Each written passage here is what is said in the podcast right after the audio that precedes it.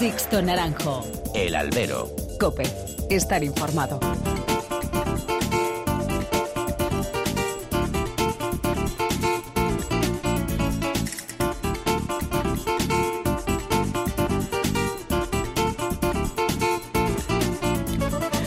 ¿Qué tal? Muy buenas y bienvenidos a esta nueva emisión del Albero, a la cita con los toros que tenéis todas las semanas aquí en cope.es. Han recibido un cordial saludo de quien nos habla de Sixto Naranjo en nombre de todo el equipo que hace posible este programa.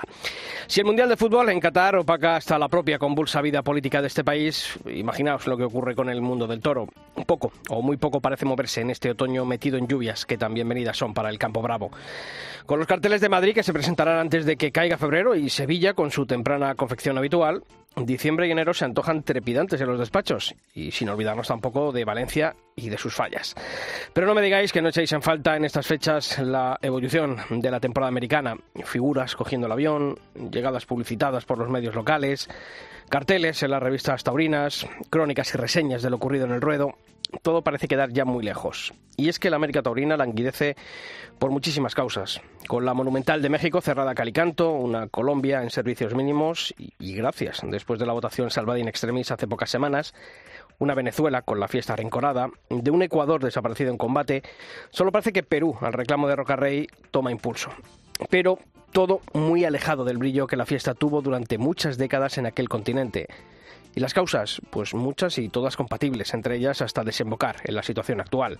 La crisis económica no solo es cosa de aquí, de Europa, y América ya no paga como pagaba antes, y eso influye, vaya se influye a la hora de hacer el pétate y marchar rumbo a otro continente en estas fechas.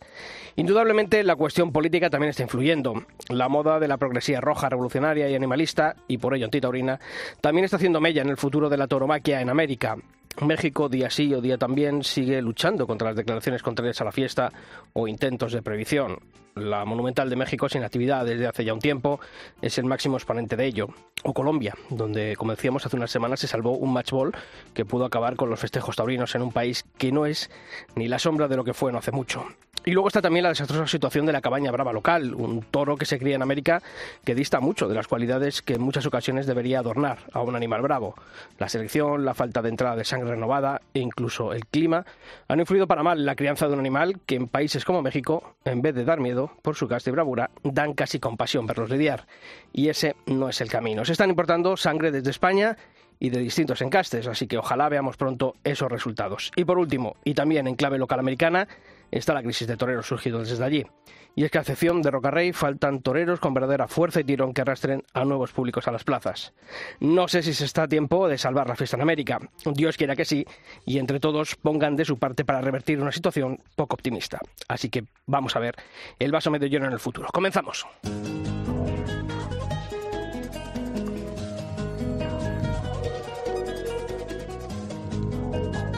Y aquí está ya a mi lado, acompañándome una semana más, don Pablo Rivas, ¿qué tal? ¿Qué tal, Sisto? Buenas tardes. Eh, América... América languidece, tú lo has dicho, y, y, es verdad que se echa en falta incluso ese, ese, esos espacios en Twitter, ¿no? Que muchas veces, esas madrugadas, ¿no? Hablando dónde se puede ver tal corrida, dónde se puede ver tal... Alguien tiene un enlace por ahí para Eso pinchar. Parece que ha pasado la historia, ¿no? Y sí, sí. Bueno, pues eh, como siempre, todas las semanas hemos abierto todos los canales de comunicación entre vosotros y esta redacción, ya sabéis, a través del mail, albero.cope.es En Facebook nos podéis encontrar si nos buscáis como Albero Cope y en Twitter también nuestro usuario, arroba Albero Cope. Y Pablo, esta semana precisamente preguntábamos en esa pregunta del Albero cuál era la principal causa que creen nuestros copenautas de la crisis por la que atraviesa la América Taurina. Pues le echan la culpa la mayoría de los que han votado a los ataques políticos, ¿no? Con un 43,1% de los votos. En segundo lugar, hablan de la propia decadencia de la cabaña brava, con el 37,3% de los votos. Luego también las escasas figuras locales, ¿no? que allí tienen en América con el 15,7% de los votos y muy pocos, muy pocos votos van a ese último, a ese último recuadro, al de faltan figuras europeas. Bueno, pues luego en tiempo de tertulia vamos a seguir profundizando y analizando esas causas. De los comentarios que habéis dejado vosotros en las redes sociales, por ejemplo, Manuel Robles comentaba que el dinero se acabó y los taurinos españoles no han querido echar la pata adelante e intentar salvar muchas plazas y ferias de allí de América. Santiago Montes cree que los ataques políticos son cada vez más fuertes y los taurinos son incapaces de hacer lobby para buscar apoyos allí en este continente. Y Fernando Martín en nuestro Facebook decía que falta el toro bravo pero no tiene casta y por ello no hay transmisión al tendido. El toro americano lleva ya muchos años en decadencia y comenta chico, sin bravura y con un problema de pitones importante, además de la duración de las corridas que se hacen muy aburridas. Pues esos son varios de los comentarios que habéis dejado en nuestras redes sociales y luego, como decía, continuaremos debatiendo sobre ello. Seguimos leyendo. Sixto Naranjo. El albero. Cope. Estar informado.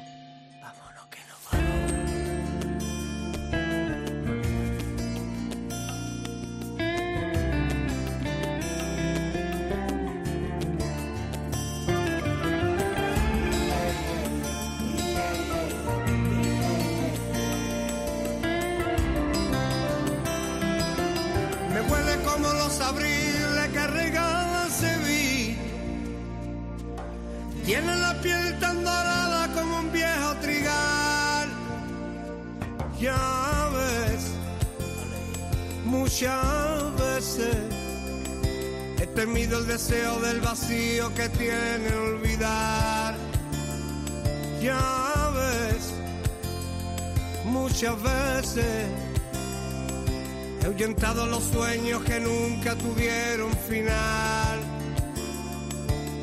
He recorrido tu espalda como gota de agua. He anudado tu pelo bajo mi voluntad. Ya ves. Bueno, pues eh, esta nueva edición del Albero lo vamos a comenzar hablando con uno de los toreros mm, revelación de, de esta temporada, ¿no? Bienvenidos sean toreros jóvenes para, para ese futuro del que tanto hablamos, ¿no, Pablo? Sí, sobre todo marcado ¿no? por esa tarde de mayo. A veces se habla mucho, ¿no? Ya es casi un tópico, ¿no? El decir, en 10 minutos te cambia la vida, en, en un día te cambia la vida, pero en este caso es que es verdad, ¿no? Sí. Ese 27 de mayo, quiero recordar, le cambió la vida, ¿no? Yo creo que este incluso unos días antes, la primera corrida Bueno, de Arauz claro, de es Robles, verdad. allí fue donde, sin cortar Sí, orejas, sí, sí, pero como eh, también en una tarde y sin eh, las percepciones que se tiene alrededor de un torero, pues pueden cambiar la trayectoria de, de un diestro. Qué bonito es esto. Una bonita tarde esa, ahora hablaremos Correcto. Pues efectivamente es Ángel Tellez y está esta semana aquí en el Albero. Ángel Torero, ¿qué tal? Muy buenas. Hola, muy buenas. Bueno, lo primero que hay que preguntarte, porque, oye, la verdad es que también has tenido un gesto para finalizar la temporada precioso, eh, que sepas que aquí los miembros de, del Albero de la cadena COPE hemos colaborado en esa campaña. Eh, echa un capote, échanos un capote contra el ELA. Esa labor ¿no? que has hecho, ese camino de Santiago en bicicleta desde la localidad eh, donde resides, en Mora de Toledo. eh, ¿Cómo has sido? ¿Cansado después de, de esa paliza que te has pegado en bicicleta? Pero contento, supongo, ¿no? Bueno, lo primero, antes de nada, darte las gracias por, por ayudarme a, a difundirlo de esta forma y, y bueno, ahora descansar estos días porque aparte de, de lo cansado físicamente que, que ha podido ser, me ha hecho muy mal tiempo y, y casi estoy más con un constipado que, que cansado físicamente. Oye, pero eh, yo he visto a través de las redes que has ido colgando todos los días, fotografías, vídeos, eh, mucha gente arropándote, ¿no? Compañeros, medios de comunicación. La verdad es que es para estar satisfecho uno en su propio foro interno, ¿no? De lo, por lo menos de, dar visibilidad, ¿no? A, a- esta campaña que has querido poner en marcha eh, para recaudar fondos contra la ELA. Totalmente, totalmente. La verdad que ha sido realmente increíble eh, la atención que ha generado eh, y la de gente que ha querido informarse en qué consistía esto de Échanos un capote contra la ELA. Eh, el viaje, el reto, eh, lo ha seguido muchísima gente, eh, muy por encima de lo que yo me podía esperar y, eso pues también me apetece y me gusta contarlo en, en un canal taurino porque al final el, el que yo haya podido hacer esto y haya podido llegar a tanta gente pues ha sido gracias a, a mi profesión, a, mi, a mi faceta o a, mi yo torero, ¿no? Como, como, como decirlo de una forma, por lo que he podido yo llegar a tanta y tanta gente como lo he hecho. Imagino que cuando llegaste a esa plaza del Obradoiro, el primer beso, abrazo a, a tu tía, ¿qué te dijo ella cuando, cuando os encontrasteis allí? Eh, Pues a lo mejor decirnos no nos dijimos nada en ese momento, pero yo creo que te puedes hacer la idea de, de la emoción, ¿no? De, de, de- del momento. Al final, en esos momentos, pues, pues tanto mi tía como yo eh, teníamos una carga emocional muy grande y, y yo creo que, que no nos dijimos nada o si nos lo dijimos ni me acuerdo. desde luego Ángel que también servirá como entrenamiento, ¿no? Hablamos muchas veces de los gimnasios, del toreo de salón, pero de esto es un buen entrenamiento, no, no cabe duda, ¿no?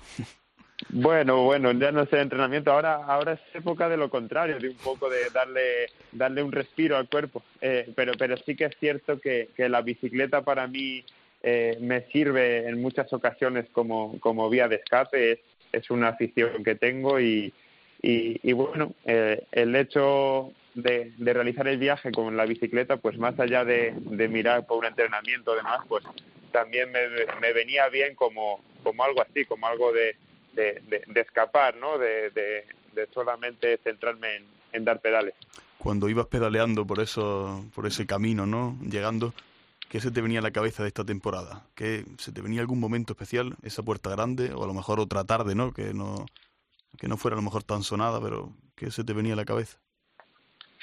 Pues eh, durante el viaje se, se me vinieron muchísimas cosas en la cabeza y, y lo que sí, pues eh, traté de dar un sentido eh, o traté de ver el sentido de lo que estaba haciendo gracias al toro.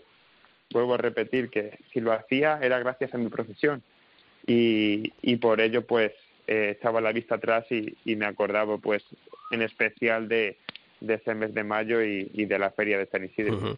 Recuerdo que hablábamos después de la Puerta Grande, allí en, el mes de mayo, eh, después del, del, triunfo, y ahora estábamos un poquito antes de bajar al estudio recordando un poco Pablo y yo, ¿no? Pues eh, todos esos días. Eh, ¿Cómo, se vivi ¿Cómo viviste tú, sobre todo, pues el, el que llegas a la corrida de Arau de Robles prácticamente, no sé si más allá de, la actuación en la Copa Chenel tenías algo, no tenías nada? Bueno, yo creo que ya habías actuado en la Copa Chenel, en, la, en San Agustín del, del, Guadalix, pero prácticamente, quizá quitando esa posterior corrida de Rozas de Puerto Real, no sé yo si tenías algo más.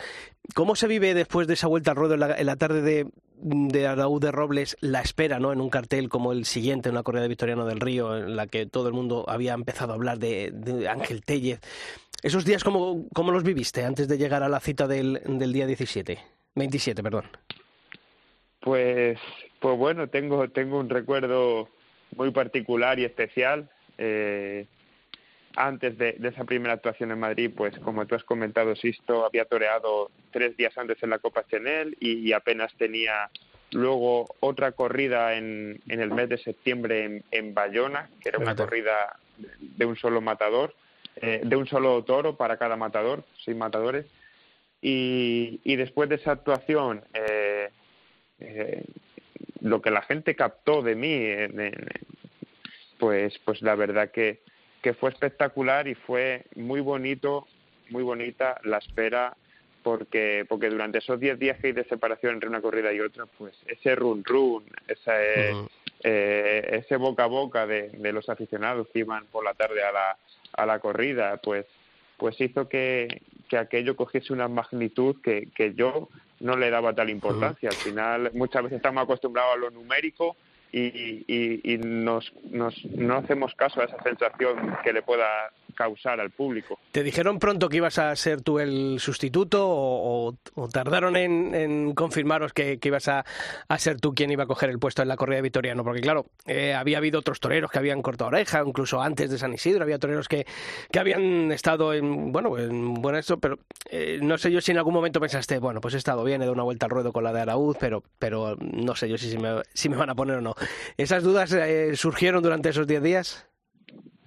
Pues trataba de que no, porque tenía tal ilusión de, de poder entrar en ese cartel eh, que, trataba de, de, no pensar, muy, hombre, en ese momento pues dices, bueno, eso ya se me escapa de las manos, lo que he podido hacer está hecho, eh, ahora ya que me pongan o no, eh, no depende de mí. Y un poco por ahí trataba de, de o, o, esa era mi forma de pensar en ese momento, pero obviamente tenía unas ganas locas de que, de que saliese mi nombre eh, para la sustitución del maestro Emilio de Justo y me lo anunciaron.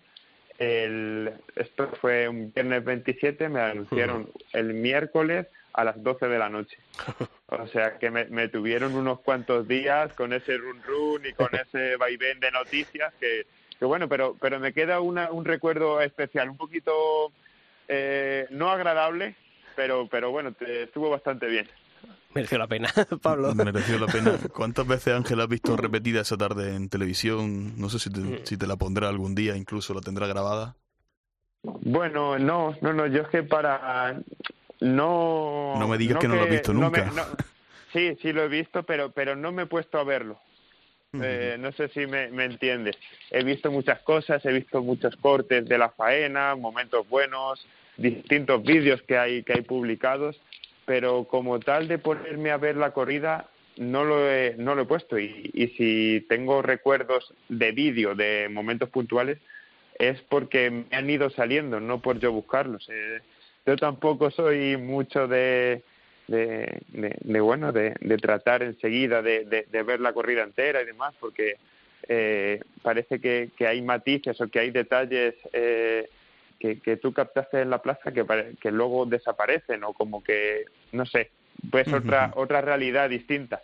Eh, aunque me gusta, eh, sobre todo en faenas de campo y demás, verme, pues tengo así faenas con una carga emocional bastante grande que tampoco me ha hecho mucha ilusión volverlas a ver.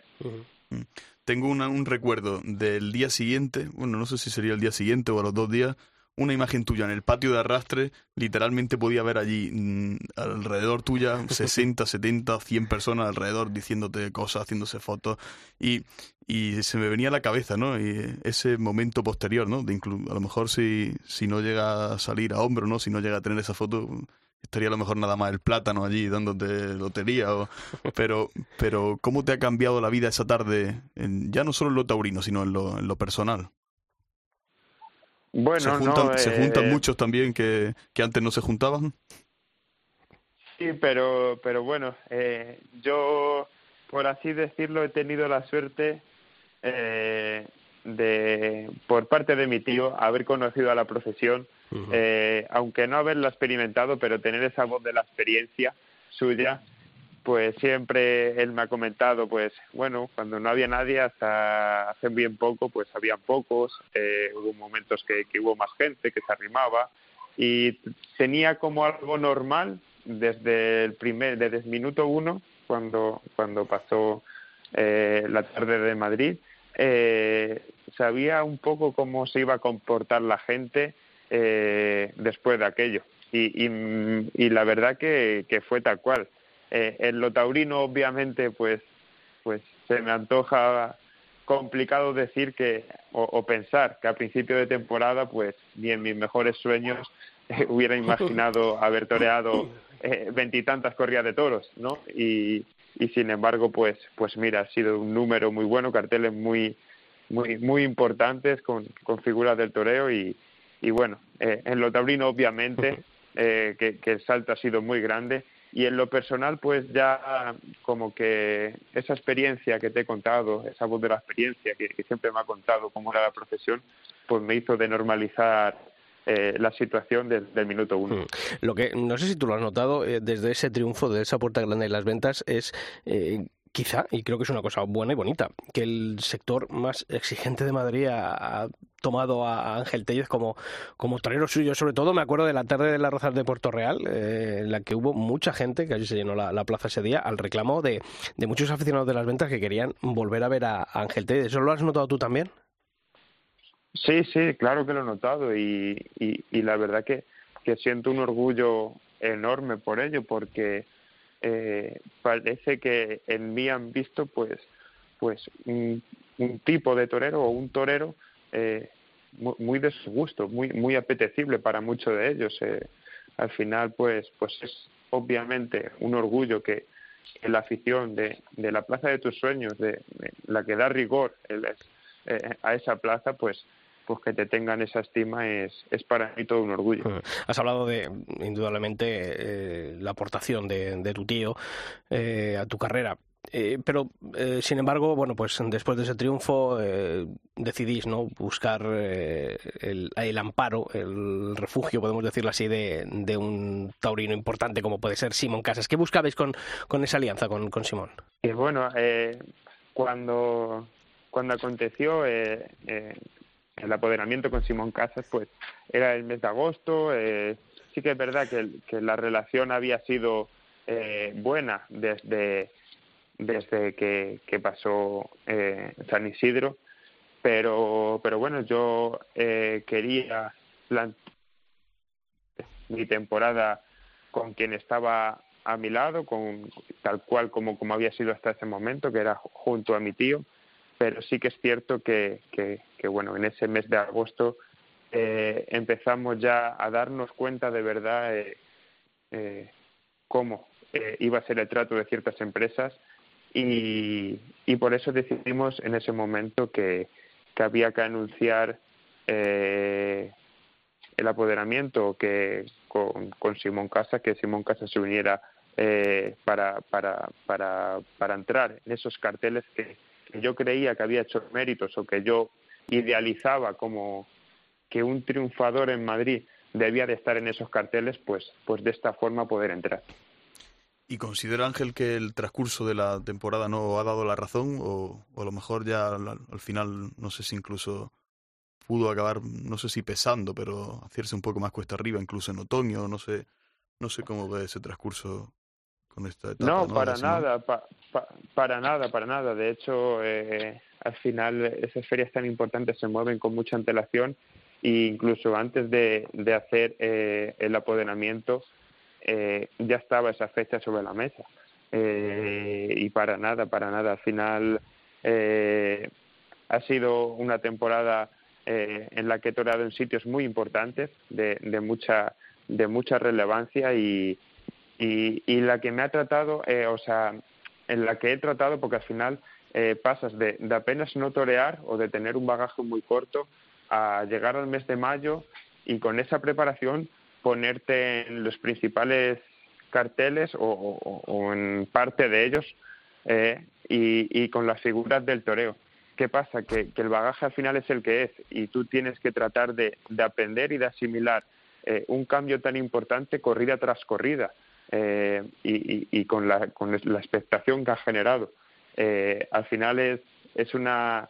Eh, por eso te digo, cuando hablo de mi temporada, que ha sido una, temporada muy importante eh, y, y, te vuelvo a decir que, que bueno que el número de festejos que he podido sumar y, y demás pues eso tampoco ha, ha, influido en que en que me haya podido pesar la temporada o no y de cara mirando a un 2023 eh, cuál es el, el primer gran objetivo que se marca Ángel Tellez, aunque todavía queda, pero, pero yo creo que ya inconscientemente uno ya está pensando en el, en el próximo año. ¿Cuál es ese primer gran objetivo que, que te gustaría marcarte para el próximo año?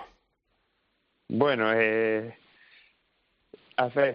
es que al final eh, yo tampoco me gusta tener muchos, muchas miras y, y, y, sin que se confunda esto que acabo de decir, obviamente que espero grandes cosas, pero, pero ahora mismo para el torero eh, la época de invierno es de tal importancia para tratar de asimilar lo que ha pasado la temporada anterior y más en mi caso y tratar de mejorar de cara al año que viene que tampoco me gusta eh, andar eh, con ideas en la cabeza de ojalá, obviamente que quiero estar en los mejores carteles, pero, pero ahora mismo tampoco eh, tengo eh, o estoy obsesionado de, de, de decir, ojo, tengo que estar aquí o tengo que estar allí, no. Quiero aprovechar muy bien esta época de invierno que es tan importante y, y estar preparado. Y estar preparado para, para lo que venga y, y, y de esta forma lo aprovecharé. ¿Piensa a veces, Ángel, en que te gustaría volver pronto a Madrid, de nuevo? Yo, obviamente, a mí Madrid me, me gusta mucho. Madrid, al final, yo soy eh, un torero muy eh, que se muestra muy muy de verdad. Eh, no no me, me, cuesta me cuesta la no, no me sale la, la, la mentira no y, y muchas veces eh, cuando vas a torear a ciertas plazas y demás eh, ves y te das cuenta que no hay ninguna como Madrid eh, que sepa valorar eso. Y entonces eso me hace tener ese sentimiento y esas ganas de, de, de, de querer torear en Madrid. Un número de tarde no nos da, ¿no, Ángel? el que sea, el que sea bueno, eso ya poco a poco, si no tampoco estamos estamos en noviembre, no hay que adelantar, sí, bueno, yo que sé. Ya. Sí, pero el, eh, está también el mundial en noviembre que tampoco se hacía. también es verdad, también es verdad, pero no no sé, no, no te sabría decir nada. Veremos a ver. Pues Ángel Telles, que ha sido un placer haber estado esta semana aquí hablando contigo un ratito en el albero, en la cadena COPE. Darte la enhorabuena por todo lo conseguido en este año, que ha sido mucho y muy bueno, y ojalá que el 2023 traiga al menos lo que ha traído este año 2022. Así que un fuerte abrazo y enhorabuena por todo y también por esa lucha y ese gesto tan bonito en la lucha contra el Un fuerte abrazo, Torero. Muchísimas gracias, esto, de verdad. Un abrazo. Sixto Naranjo. El albero. Cope. Estar informado.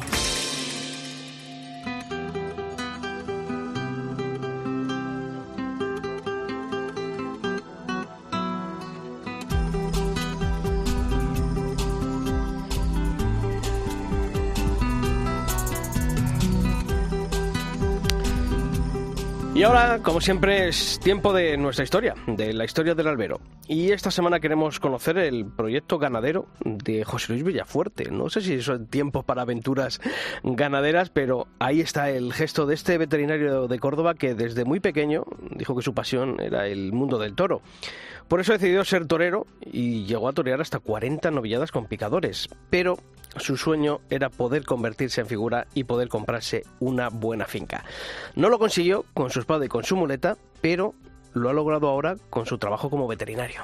Bueno, pues he tenido la gran suerte de, con mi trabajo como veterinario y el de mi mujer, pues, pues hacer nuestro sueño realidad ahora que podemos, que ya tenemos una edad y bueno, y más o menos nuestro trabajo lo tenemos planteado como profesionales y era nuestra ilusión, criar toros bravos. Bueno, llevan poquito, ¿no? Llevan un año. Compraron su ganadería en diciembre de 2021 y la llamaron Montetoro. Su sangre viene de la ganadería del torero y de la del rodeo, el mismo origen, todo de Marqués de Domecq, pero de diferentes hierros. Tienen sus esperanzas puestas en un semental, de Lola Domecq también, que tentó el maestro Ruiz Miguel en su casa y que aseguran que salió muy muy bueno. La verdad que todavía no hemos visto ningún producto porque están naciendo ahora sus hijos, pero bueno, estamos muy ilusionados con, con la ganadería porque, porque creemos que tiene bastante calidad genética y que bueno, dentro de lo poquito que, que podemos tener, pues, pues hemos decidido por tener una cosa bastante buena. Y le hemos querido preguntar a José Luis si salen las cuentas, porque como ya sabemos, no vivimos un momento fácil para el campo bravo. Y nos ha dicho que tiene muchos costes y que la situación, como pensábamos, no es fácil. Que hay muchos problemas sanitarios, muchos problemas económicos, el tema del pienso, la paja, los insumos, todo ha subido muchísimo. Mantener una ganadería brava vale, vale mucho dinero. Entonces, nuestro objetivo es tener una cosa pequeñita que se pueda costear pues por sí misma. Y... Todo por las nubes, pero él reconoce que lo hace por afición, también por amor al toro y sobre todo pues porque esta finca, ser ganadero, era el sueño de, de la infancia. Pero ahora mismo lo hemos hecho pues con, con el hecho de, de, de, de, cuidar a este animal tan bonito y de tener la ilusión de tenerlo en el campo y, y, y poder disfrutar de él. Han comprado una finca en la provincia de Córdoba, nos dice que es bastante grande, unas 430 hectáreas, y allí tiene las 27 vacas y el semental que conforman por ahora este hierro. En el año que llevan funcionando recuerdan un momento muy especial, el primer y tentadero. Hemos hecho nuestro primer tentadero hace poco, que tuvimos la gran suerte que vino el maestro Manuel Benítez Cordobés y el maestro Ruiz Miguel a inaugurarla, junto con otros toreros como eh, mayores de la época del cordobés, como Agustín Castellano el Puri, un torero de Córdoba también que tuvo su, su importancia. Su ilusión también es lidiar algún festejo empezando por novilladas sin picadores. Pero tiene claro que pasar por ahí son palabras mayores. Un sueño, una ilusión esta de Montetoro. Las historias del albero.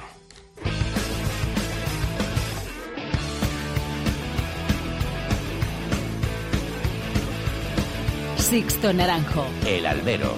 Cope. Estar informado. Palabras más o menos ayer me decían. Palabras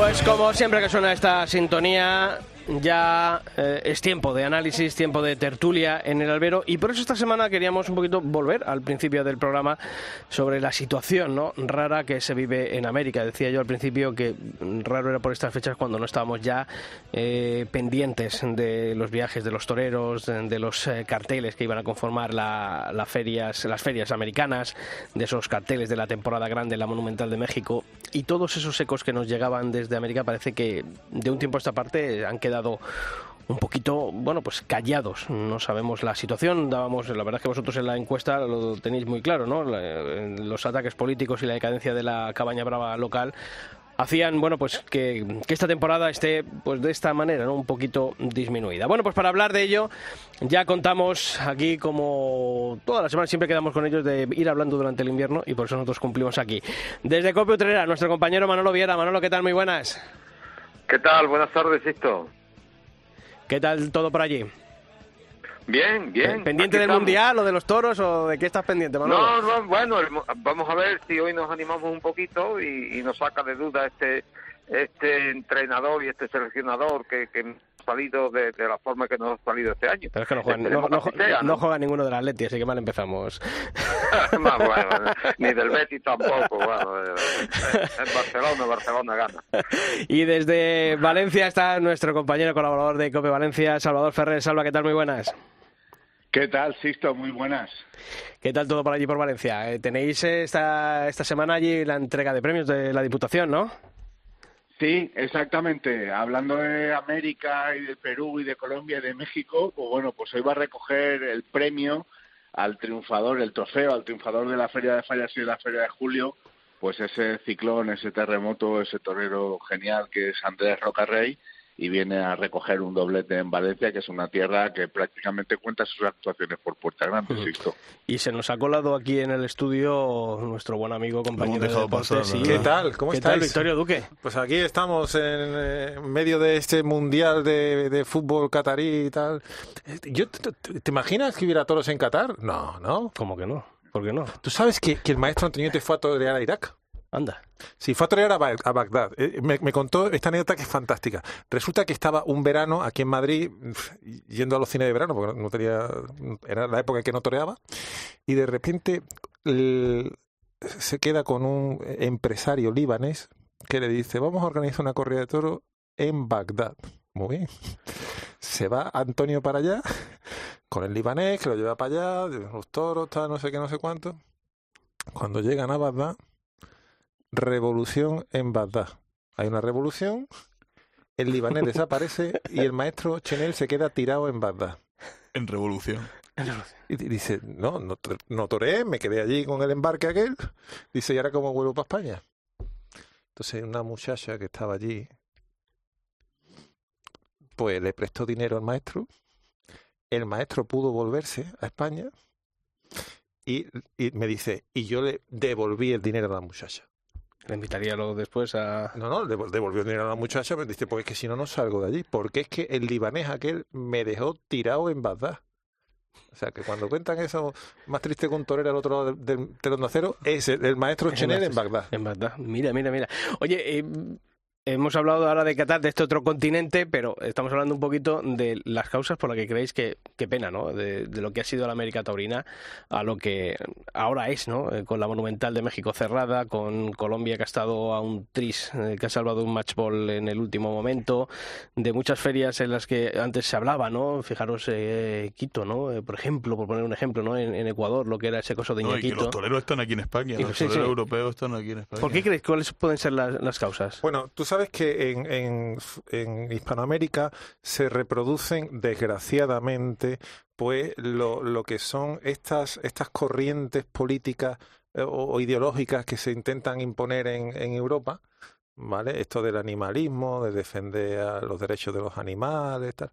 Eh, hay una anécdota muy curiosa. Hace, hace un- dos, dos o tres semanas en el Parlamento de Colombia, un parlamentario entró con su caballo porque decía, eh, habían hecho una ley eh, de defensa de los animales y decía que, todos los eh, parlamentarios que quisieran podían ir con sus animales al, Parlamento. Entonces el hombre se presentó con su caballo y entró con su caballo en el Parlamento. Y, y, y el razonamiento del hombre decía, dice, mire, vamos, vamos a ver, esto se hace, es una ley porque piensan que los animales nada más que son animales de compañía y tal. Gracias a este animal, yo y mi familia podemos comer, porque vivimos en el campo. Por favor, te, seamos responsables y eh, pongamos a los animales donde les corresponde. Uh -huh. Si estos señores me dicen a mí Sí, que, sí. que- que- que los animales, pues, pues yo hago esto. ¿Qué ocurre? Que eh, el, el lugar donde se juntan el campo y la ciudad es en una plaza de toros. Señores, vamos a respetar el papel del campo y el papel de, eh, de, la, de la ciudad. Es decir, Muchas veces la gente dice, no, porque es un- una crueldad, el, el toreo, el- los animales, tal. ¿Por qué no vamos al origen? ¿Por qué no vamos al origen? El origen de la fiesta es la comida. Es, es mi teoría. Es decir, ¿tú conoces alguna fiesta en donde no se coma? No. No, no. Eh, ¿Qué pasaba en...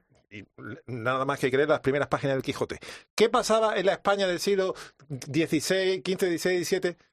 La gente no comía carne de res, comía una paloma, un- un- un- una gallina de vez en cuando, y cuando Había eh, toros. y cuando se, se, se regalaba un toro, que todavía se sigue la tradición, claro, como el, toro- el de, la fe- de feria, el toro- era la fiesta del pueblo. ¿Por qué? Porque todo el mundo iba a comer ese, ese animal. Pero esas modas importadas eh, que has comentado tú, eh, Manolo, Salva, eh, ¿creéis que también está, que han hecho mella indudablemente allí en, eh, en América? Porque la encuesta que hemos colgado esta semana en nuestra web, eh, así lo dicen, ¿eh? el 43,1 de las cuatro opciones que hemos dado, los ataques políticos, la principal causa que creen nuestros oyentes que, que es la principal causa por, por esa decadencia que vive allí la, la fiesta en América. ¿Creéis vosotros también que, que, esa, que esa, esa cuestión política es la que más está teniendo que ver allí?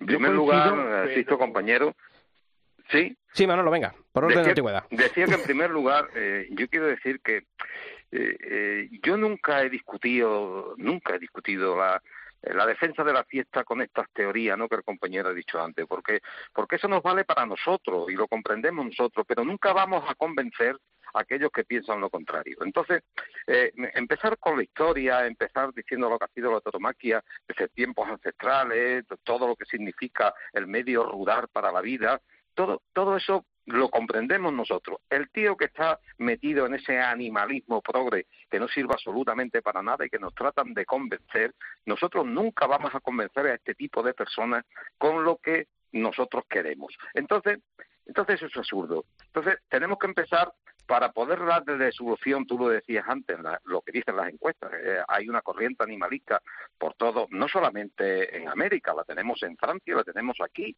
la tenemos, eh, la tenemos en Europa, la tenemos en, eh, en América, que son los países, los países de, de taurómacas, ¿no? Por excelencia. Entonces, todo eso que está sucediendo, pues es una corriente en que se apoyan todos aquellos políticos para quitarnos de en medio una cosa que, que, que, que a ellos no les gusta y que, y que evidentemente pues, pues no la van a comprender en la vida, sino que eso está ahí y eso ha pasado toda la vida, ha habido reyes que han prohibido la tauromaquia, ha, ha vuelto a través la tauromaquia a todos esos países y seguirá haciéndolo. Yo creo que, que la defensa de la fiesta está por la seriedad de la fiesta y, y llevamos muchos años ya en la, en la América Taurina que la decadencia de la fiesta está ahí. Eh, el, el toro ha decaído totalmente, el aficionado ha decaído totalmente, los dineros que se pagan en América ya no son los mismos y por eso las figuras de- del toreo van muy poquito muy a poco, América. muy poco. Y todo eso, todo eso, claro, todo eso se solucionaría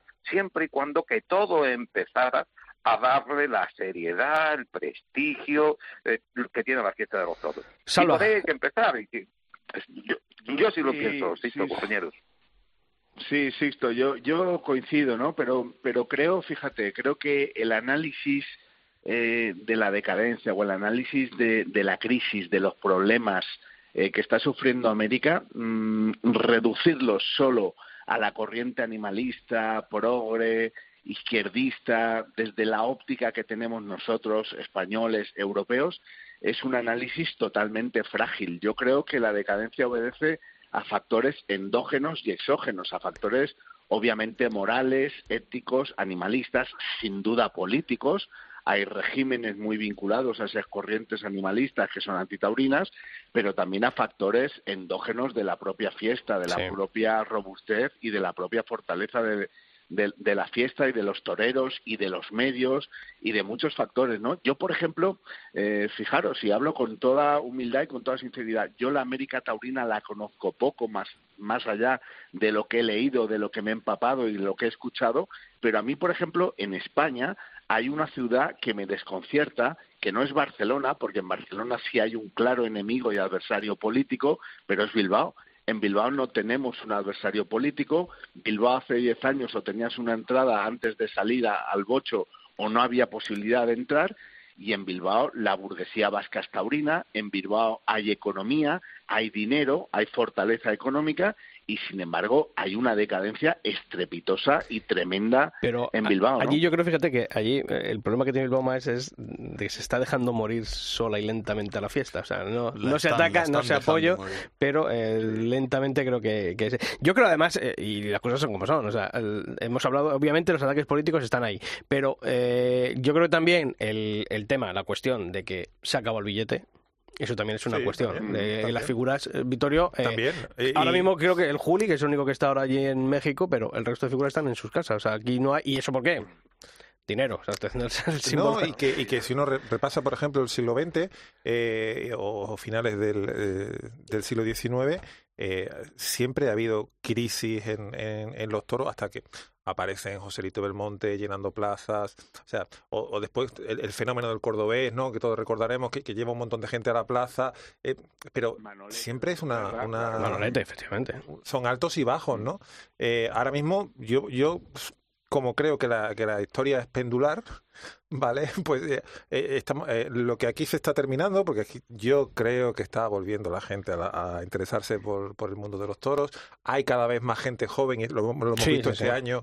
En, en- asistiendo a, a festejos taurinos, hay más interés, hay, eh, gracias a las nuevas tecnologías, hay mm, más maneras de, acercarse a la fiesta. Eh, yo incluso hablas con gente joven y gente que, que ha leído, que se informa, que, que intenta educar su, su afición y su gusto. Oye, pues, pues bienvenido, ¿no? O sea, esto siempre en, en todas las artes, en todas las artes, siempre hay momentos de, de subidas y de bajadas. Pero Pablo, el, otro día veíamos mm, las imágenes de. No, no por centrar el, tiro en el, en el Juli, ¿no? Pero, pero sinceramente, la corrida del otro día que toreó Juli este fin de semana con un Heral prácticamente, eh, un novillote, creo que eso ayuda poco y, y creo que lo apuntaba también un poco Manolo, ¿no? Al final, si esto no tiene eh, la emoción que tiene que deparar un animal bravo, pues creo que se están importando, lo he dicho al principio, eh, sé que hay ganaderos de, de allí mexicanos que están importando sangre española, de- no solamente de Encaste Saltillo, sino también de, de vacadas de, de Encaste Domecq. Ojalá esa, eh, esa inyección ¿no? de, de sangre de, de ADN español Es eh, que sea como- necesario. Creo que es necesario porque si no vemos espectáculos como aquel en el que pierde emoción todo lo que, lo que ocurre. Es que es complicado. Podemos echarle la culpa, podemos estar toda la tarde echándole culpa a factores externos. Y otra, otro, uno principal que yo pienso que se nos olvida es el de Estados Unidos, ¿no? Allí es verdad que tienen esa herencia que reciben de aquí y que es negativa la esa herencia animalista, pero es que en Estados Unidos eso es feroz. Y lo tienen ahí al lado, ¿eh? Hmm. Lo tienen ahí al lado, nada más baja y lo tienen. Pero el problema está en que yo creo que aquí no hay una, una voluntad clara en el sector taurino de echar una mano a América, ¿no? Y porque si, si lo estamos viendo y lo hemos visto tantos años aquí, ¿no? Que no- nadie quiere echar una mano. Y desde el punto de vista ganadero, ¿qué esfuerzo le va a pedir más a un ganadero? Es que también es complicado. Los esfuerzos, ya, los esfuerzos, quien lo ha hecho ya lo ha hecho. Ya no va a seguir haciéndolo. Va, ese esfuerzo aquí en Europa, con respecto a América, está complicado. Pero bueno, lo fantástico es que ho- hoy en día el escalafón eh, pues lo domina un torero de, de un país que en los últimos 20, 30 años no había dado un torero así. Así. Pero hay que apoyarlo a ese país Y- también, y- desde aquí. Sí, sí, pero el, el mayor apoyo es tener un torero como él. Tú fíjate lo que supuso para Colombia el tener a César Rincón. Es que yo creo Está que... claro que es un impulso, yo pero creo que- luego que eso ese- es- eso es la chispa, pero el fuego hay que, hay que poner muchos troncos Claro, pero para que sea yo creo que eso también un poquito decía al principio, eh, Manolo. eh, obviamente, de los países de la América Taurina, eh, los que están más en decadencia son los que han dejado de tener esas grandes figuras, ¿no?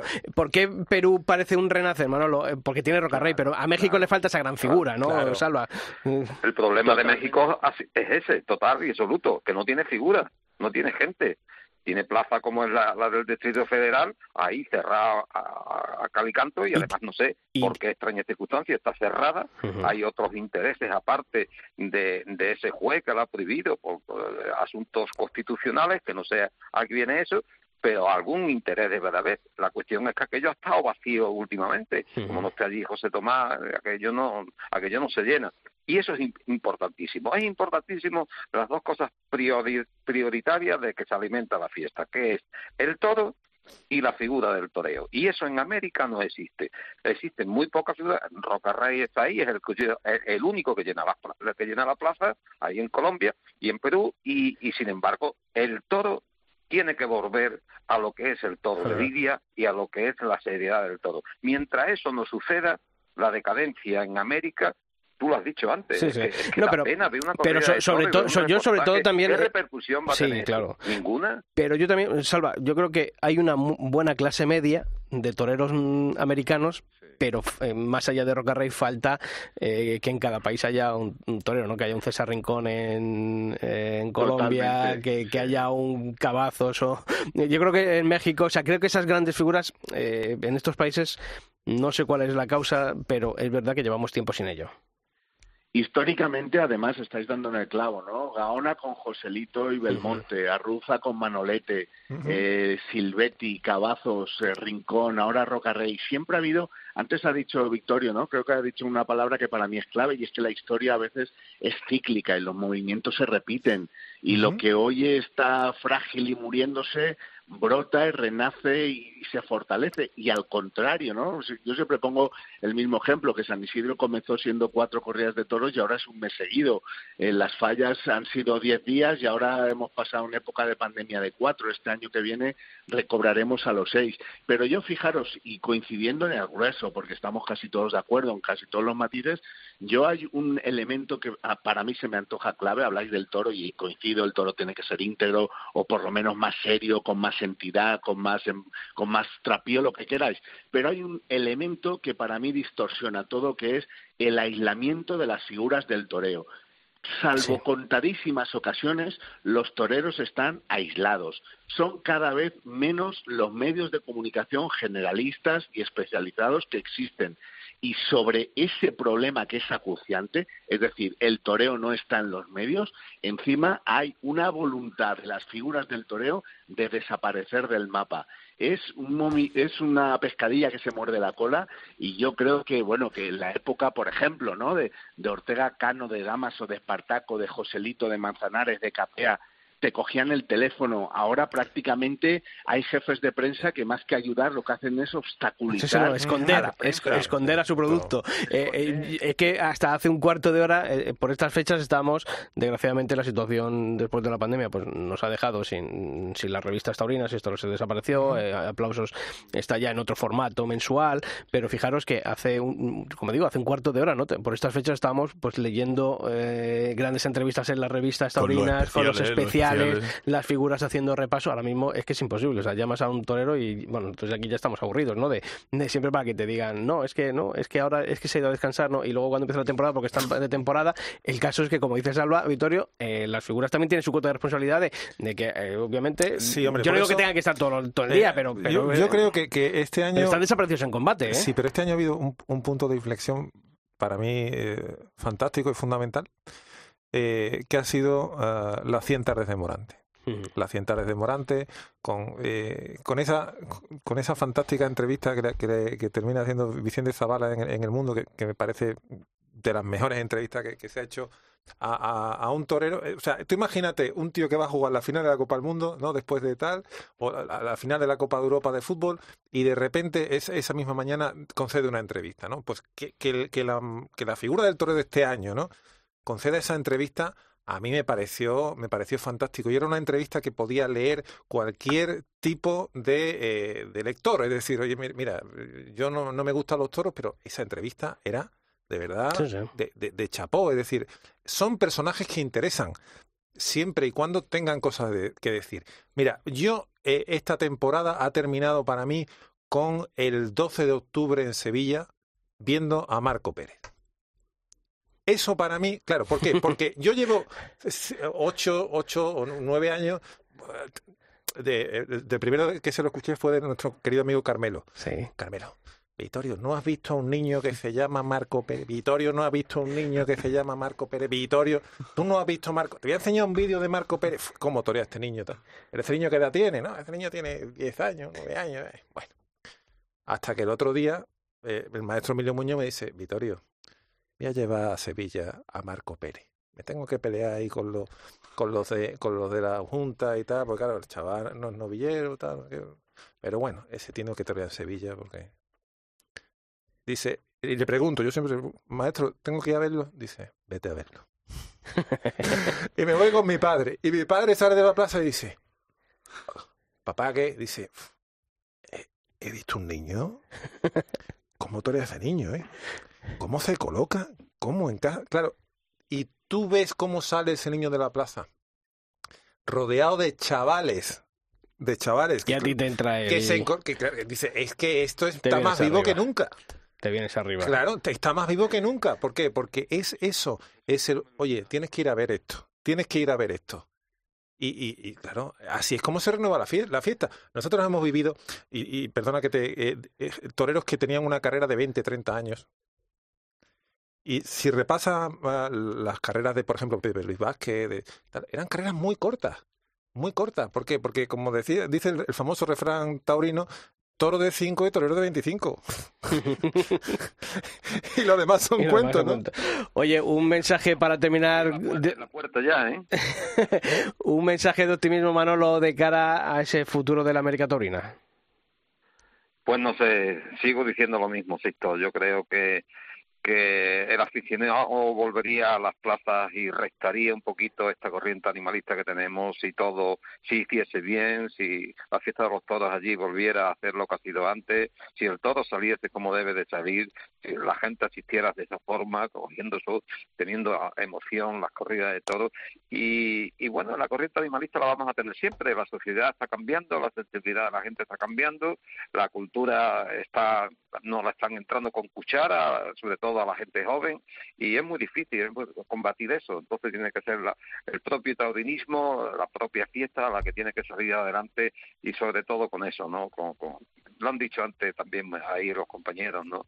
Es imprescindible que el torero sea un héroe y Hmm. eso lo hemos perdido hace tiempo, ¿no? Y tiene que estar ahí y tiene que estar en contacto con la gente, con el público. Eso y eh, la integridad del toro son dos cosas importantes. Salva. Todo lo demás Ah, perdón, pues, Manolo. vendrá. Salva, un mensaje sí, tuyo. sí, sí, sí, Sisto. Bueno, yo, yo fíjate, yo soy optimista por naturaleza y hay un argumento que a mí me gusta utilizar mucho y es que cuando Guerrita y Bombita se iban ya de, de la fiesta aparecieron José y Juan, luego vino una guerra civil y apareció Manolete, luego en la España en blanco y negro de las cartillas de racionamiento apareció el cordobés, luego apareció una generación espléndida de los 80 con Capea, Damaso, Manzanares, Ortega Cano, vino la de los 90 con Joselito, Espartaco, Ponce, etcétera. Y ahora fíjate, hablando de ese festival en Sevilla, pues estamos hablando de Rocarrey, de Marco. Yo creo que la fiesta es cíclica, ni ha sido antaño tan dorada como nosotros creemos que ha sido, ni ahora es tan, ni ahora está tan mal. Yo creo que siempre habrá cambios de paradigma, eh, factores endógenos, exógenos, es una obviedad que la corriente animalista y política y de los valores y de la y de la juventud pues ahí están, pero yo estoy convencido que sobre dos argumentos de mucha fuerza como son cultura y libertad, los toros no desaparecerán nunca. Manolo Viera, compañero, un fuerte abrazo y te escuchamos los viernes en Toros y Punto, en Copia Utrera. Un abrazo, compañero Salva, un abrazo que te, que te escucho y te leo, sobre todo te leo y te sigo. un abrazo a todos, Manolo, Sixta y Victoria, un placer. con Otro vosotros. grande. Vittorio Duque, que Sí. pues ya sabes que aquí estamos los miércoles, o sea que cuando Ah, quieras. pues mira, encantado de la vida. Pues un fuerte abrazo para todos, Pablo Terribas, también para ti. Que vaya muy bien. Y a todos ya sabéis que la información taurina continúa durante todos los días de la semana en nuestra web, en cope.es barra toros, y que nosotros volvemos el próximo miércoles aquí en el Albero. Y no quiero despedirme sin darle las gracias a la Federación Taurina de la Comunidad de Madrid por esa puerta de Madrid que inmerecidamente me han entregado. Así que muchas gracias, seguiremos a recogerla el próximo la próxima feria de San Isidro. ¡Feliz semana!